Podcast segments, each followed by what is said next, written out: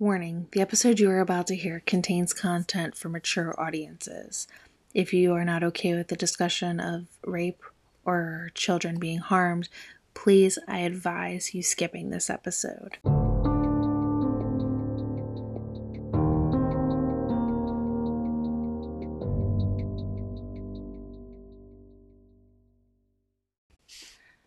Good evening, everyone. This is Krystal from the Spooky Barber Babes, and tonight I have a special episode for you about the Lonely Hearts Killers, Raymond Fernandez and Martha Beck.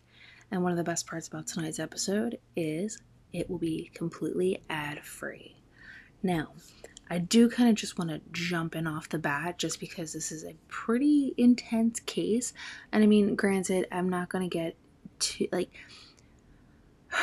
best way to describe this is I'm not going to get too in depth into uh, some of the attacks that were done because there really isn't much information. There's not a lot of words about oh the every exact person that they um, had harmed.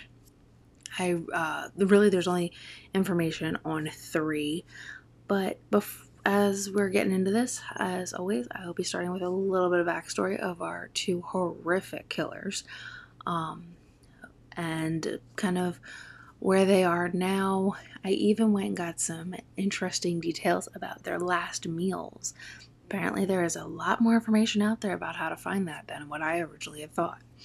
Now, Raymond Fernandez was born on December 17th, 1914, in Hawaii to two Spanish parents who moved to Bridgeport, Connecticut when he was younger, but then he moved to Spain to work on his uncle's farm.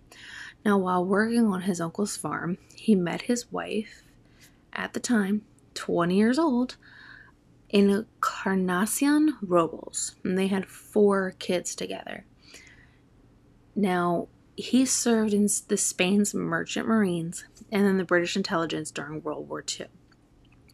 This man was of sane, sound mind at this time, clearly, but once the war was over and he wanted to kind of settle into a normal life, he boarded a ship that was you know, on its way to the United States when a steel hatch fell and crushed his skull. Now, it caused frontal lobe damage and is it's believed that this injury is what changed his personality and his social and sexual behavior. I mean, before the incident, he was a normal person, all of this other stuff. But after this incident, this is where he started to uh, go cuckoo. Now, when he was finally released from the hospital um, and I didn't find a time frame for it. Couldn't really find it. Um, when he was released from the hospital, he ended up stealing clothing and going from hospital stay to one year in prison. Now, during his time in prison, it is said that a cellmate converted him into a belief of, quote, voodoo and black magic. Fernandez even went as far as saying that he had irresistible power and charm over women because of the black magic. Now, you can imagine a man of this sanity level, uh, he ended up abandoning his wife and his four children. Nothing much was really said about the wife or the kids afterwards. Um, so I kind of just left it at that and was like, all right, I'm not gonna I'm not going to push the subject there. Now, Martha Beck, on the other hand, this woman, she took this whole situation to a whole nother level. So, Martha Beck was actually born Martha Jule Seabrook in Milton, Florida on May 6th, 1920. Now, due to a, gra- a glandular issue, she was overweight and she underwent pu- uh, puberty very early. Now, at her trial for this, she had stated that her brother had raped her and that when she had went to her mother about the issue, that her mother ended up beating her and blaming her for, you know, her brother doing that to her and saying it's all your fault, you know, you came on to him, eh, stuff like that, which is insane. So, Martha ran away and joined a traveling circus. And in 1978, writer Truman Capote said he did join her in the short in the circus for a very short period of time when he was about 10. So I mean that story was confirmed by another person. But either way, what happened to her as a child was horrible.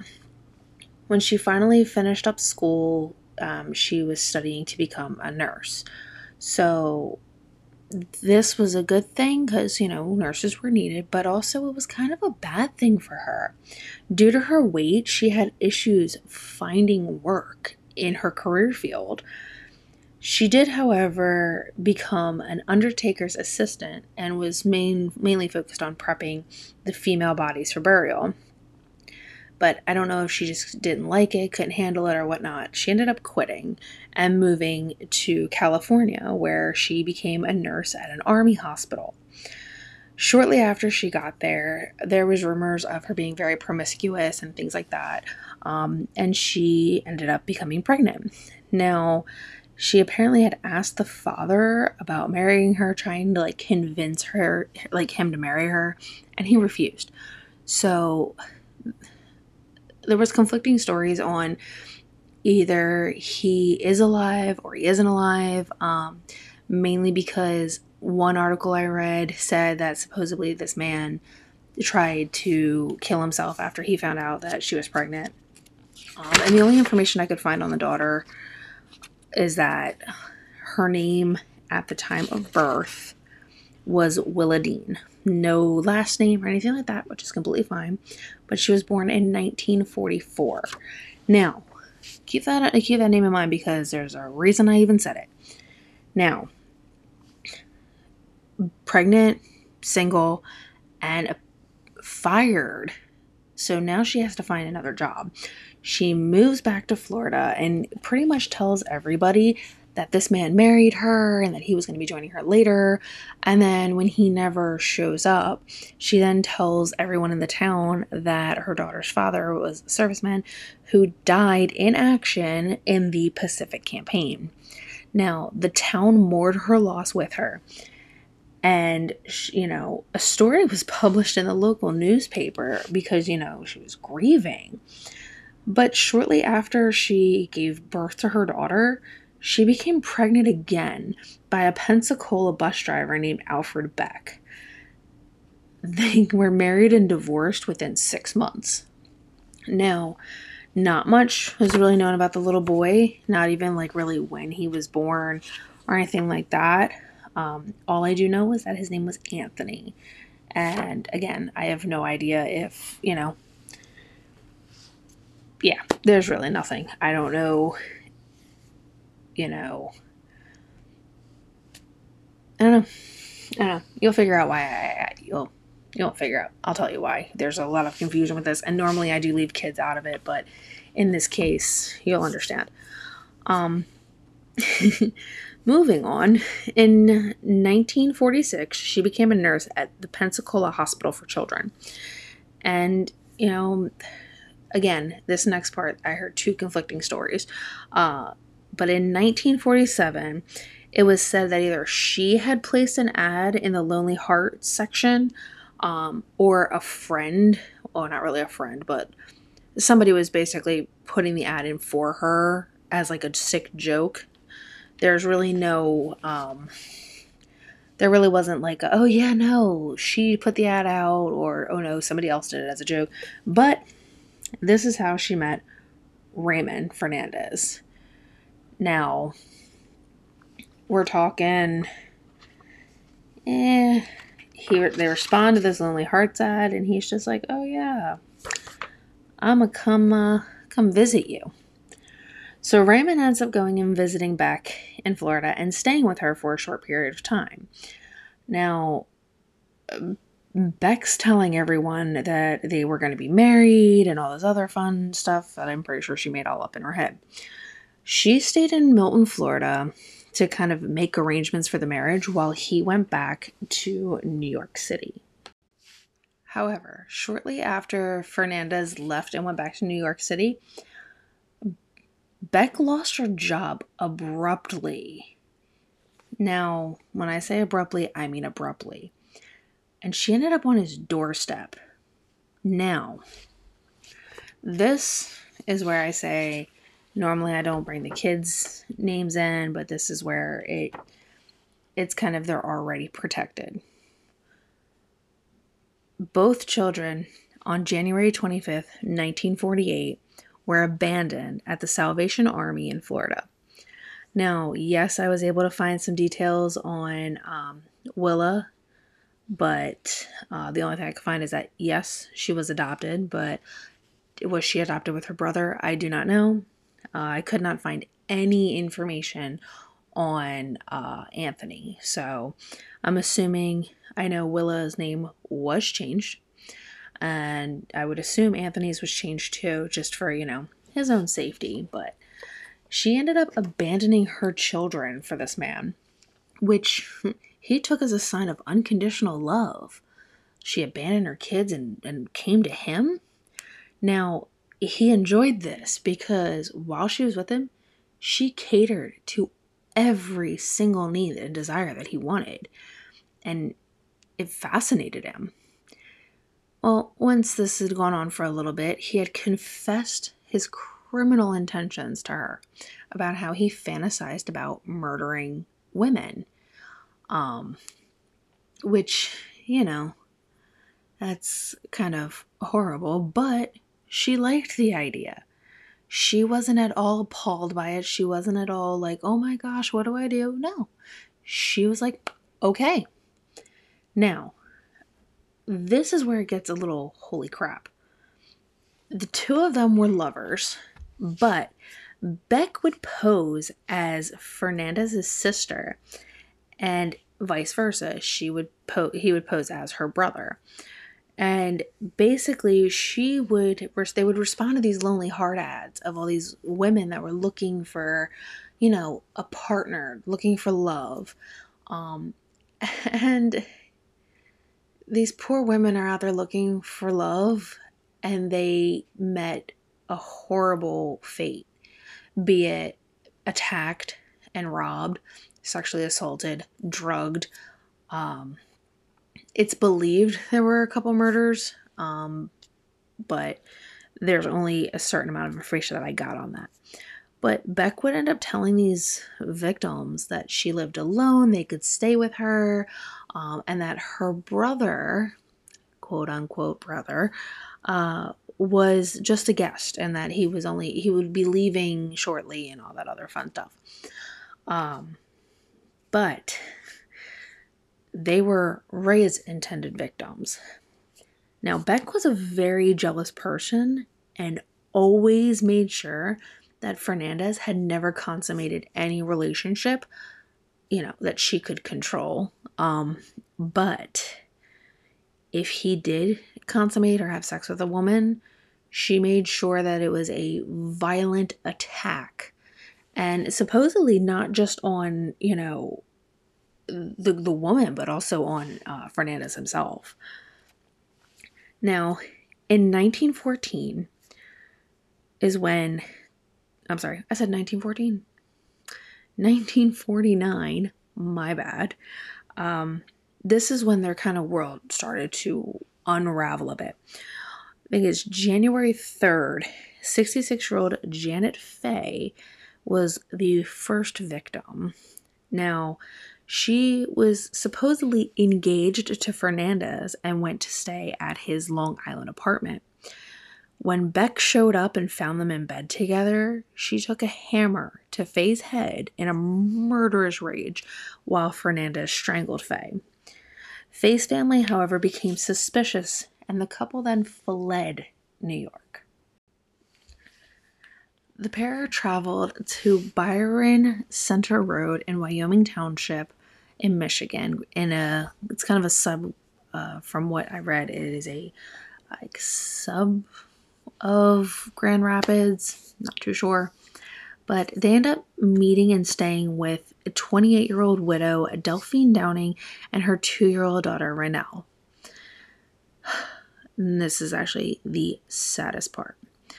On February 28th, 1949, Downing, well, I'm sorry, Delphine became very suspicious of the couple and their quote brother sister act.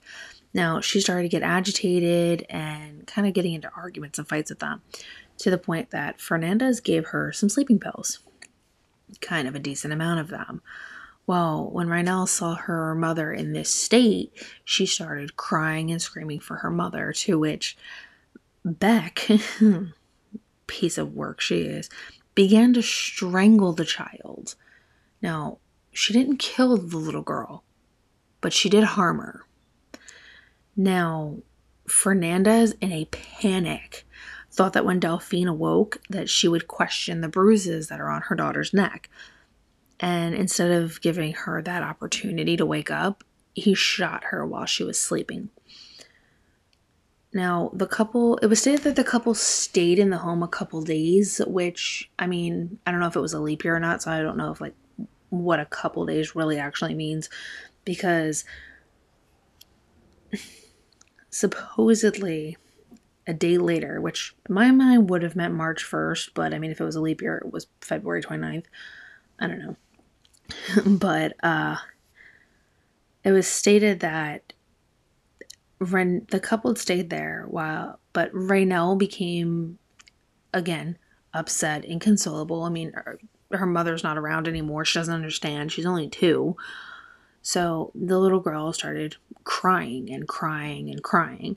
And ultimately, this again irritated Beck, and she ended up drowning the crying child in a basin of water. Both bodies were buried in the basement. Now, neighbors who were used to seeing the mother and daughter outside all the time, they became extremely suspicious of the couple and, you know, them in the house, but them not seeing the, you know, Delphine and Rainelle. So they end up calling the cops and having the cops come out. And on March 1st, the police showed up and arrested the couple in the home. Now, do I know if they found the bodies of the two down below or if they're still cons- if they were still considered missing people? I don't 100% know. I couldn't really find anything of like i'm assuming that they just were like oh yeah no they're killed. Maybe they were found. Um like i said i couldn't really find anything about when the remains of delphine and her daughter were found but here is the worst part about it. And you may be saying oh there's something worse. Yes there's something completely worse. Now, Raymond quickly confessed to, all, to the murders, except he later retracted his confession, saying that he only confessed to protect Beck. Now, the couple denied 17 other murders that were linked to them. Do I know how they were linked? I don't know. They there like I said, there really wasn't a lot of detail, just like, hey, they were accused of 17 other murders as well. Um, but they were because New York had the death penalty and Michigan at the time did not. They were extradited to New York, where they were received the, de- the death penalty. This is where I say this is the kicker. Jeanette Fay's murder was the only murder that they were convicted and tried on there's no, I mean, yeah, now they were convicted and sentenced to death for one murder of a 66 year old woman, not the 28 year old woman and her daughter, her two year old daughter. And that is what I say is the saddest part about this. I feel like, yeah, there's justice for the family, for the, you know, the two, but not really. Now, the couple was sentenced to death by electrocution. And what I was able to find out was that Martha had a, a last meals, and I say meals because she had a, a breakfast and then her final meal. Her breakfast included ham, eggs, and coffee, but her last meal was a request of fried chicken, french fries, and a lettuce and tomato salad. Her last statement, when they asked her did she have any last words, was, What does it matter who is to blame? My story is a love story, but only those tortured with love can understand what I mean.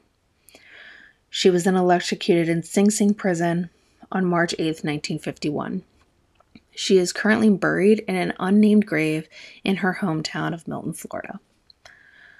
Raymond Fernandez had requested that his last meal be distributed among other inmates, which his last meal was an onion omelet, french fries, some chocolate candy, and a Cuban cigar. Now, it's unsure if, you know, his meal was split and that he got the cigar. This isn't saying that that is what his last meal was. This is what he requested as his last meal. He too was electrocuted in Sing Sing prison on March 8th, 1951. There have been many movie adaptations. Uh, also, the show, uh, I want to say, forget, I, I forget what show it was, but there it's referenced in one of the crime shows. I want to think it was cold cases or case files. I don't know. It was it was referenced in another case, um, like crime show. But either way, they're they're attributed their span of their spree killing was a two year thing. There's a total number of 23 killings that were pinned on them. And out of those 23, they were only tried for one. Do I believe that they should have gotten tried for all of them? Yes. Because it's not fair to the families that are like, oh, yeah, no, the murderers are dead, but the justice was for someone else and not for, you know, the family. I don't know.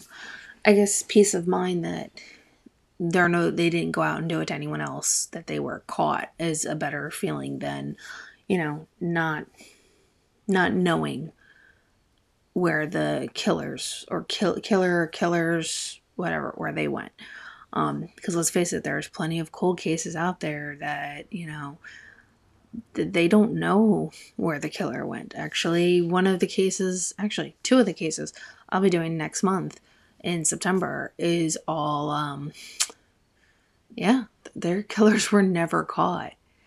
And I mean, you're talking about two that had a town going through crazy, but one at, in our nation's capital of DC that targeted kind of a couple different areas, and then one that caused two states that bordered each other to uh, have to communicate. And let's just say, reading up the information that I've been reading, it's like, oh, okay, well, this is interesting.